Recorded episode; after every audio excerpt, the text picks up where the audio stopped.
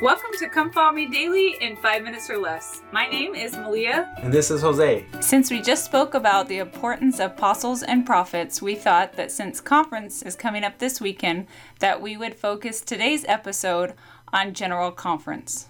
Episode 143 The Importance of General Conference. The Lord instructed the prophet Joseph Smith that the several elders composing this church of Christ are to meet in conference from time to time for the purpose of conducting whatever church business is necessary to be done at the time. About two months after the organization of the church, the first conference was held on June 9, 1830.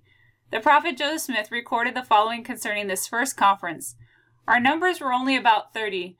Having opened by singing and prayer, we partook together of the emblems of the body and the blood of our Lord Jesus Christ.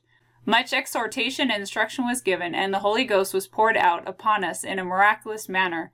General Conference provides opportunities for spiritual renewal. President Howard W. Hunter taught that General Conference is a time to strengthen our testimony and resolve to improve our lives. Conference time is a season of spiritual revival, when knowledge and testimony are increased and solidified that God lives and blesses those who are faithful. It is a time when an understanding that Jesus is the Christ, the Son of the living God, is burned into the hearts of those who have the determination to serve Him and keep His commandments. Conference is a time when our leaders give us inspired direction in the conduct of our lives, a time when souls are stirred and resolutions are made to be better husbands and wives, fathers and mothers, more obedient sons and daughters, better friends and neighbors.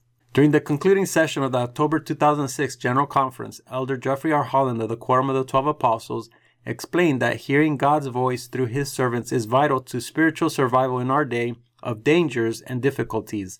Our times are turbulent and difficult. We see wars internationally and distress domestically. Neighbors all around us face personal heartaches and family sorrows. Legions know fear and troubles of a hundred kinds. This reminds us that when those mists of darkness enveloped the travelers in Lehi's vision of the tree of life, it enveloped all of the participants, the righteous as well as the unrighteous, the young along with the elderly the new convert and seasoned member alike. In that allegory, all face opposition and travail, and only the rod of iron, the declared word of God, can bring them safely through. The words of prophets delivered through the Spirit during General Conference are Latter day Scripture. President J. Reuben Clark Jr. explained that we must be worthy to receive inspiration from the Holy Ghost in order to know when the brethren speak by the power of the Holy Ghost. The question is, how shall we know when the things they have spoken were said as they were moved upon by the Holy Ghost? I have given some thought to this question, and the answer thereto, so far as I can determine, is we can tell when the speakers are moved upon by the Holy Ghost only when we ourselves are moved upon by the Holy Ghost. In a way, this completely shifts the responsibility from them to us to determine when they so speak. General Conference is a call to action. During a general conference in 1856, President Brigham Young called on the saints to go and rescue stranded handcart companies. Using this as an analogy, Elder Jeffrey R. Holland of the Quorum of the Twelve Apostles taught that the spiritual renewal we gain from conference should engage us in service to others. Each of these conferences marks a call to action not only in our lives, but also on behalf of others around us, those who are of our own family and faith, and those who are not. As surely as the rescue of those in need, the stranded handcart companies coming west was the General Conference theme of October 1856. So too is it the theme of this conference and last conference and the one to come next spring. It may not be blizzards and frozen earth burials that we face this conference, but the needy are still out there, the poor and the weary, the discouraged and downhearted, those falling away into the forbidden paths we mentioned earlier, and multitudes who are kept from the truth because they know not where to find it. They are all out there with feeble needs, hands that hang down. They can be rescued only by those who have more and know more and can help more.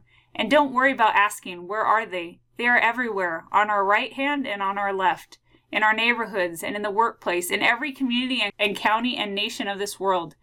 Take your team and wagon, load it with your love, your testimony, and a spiritual sack of flour, then drive in any direction. The Lord will lead you to those in need if you will but embrace the gospel of Jesus Christ that has been taught in this conference. Open your heart and your hand to those trapped in the 21st century's equivalent of Martin's Cove and Devil's Gate. In doing so, we honor the Master's repeated plea on behalf of lost sheep and lost coins and lost souls. Now discuss with your family why is General Conference important?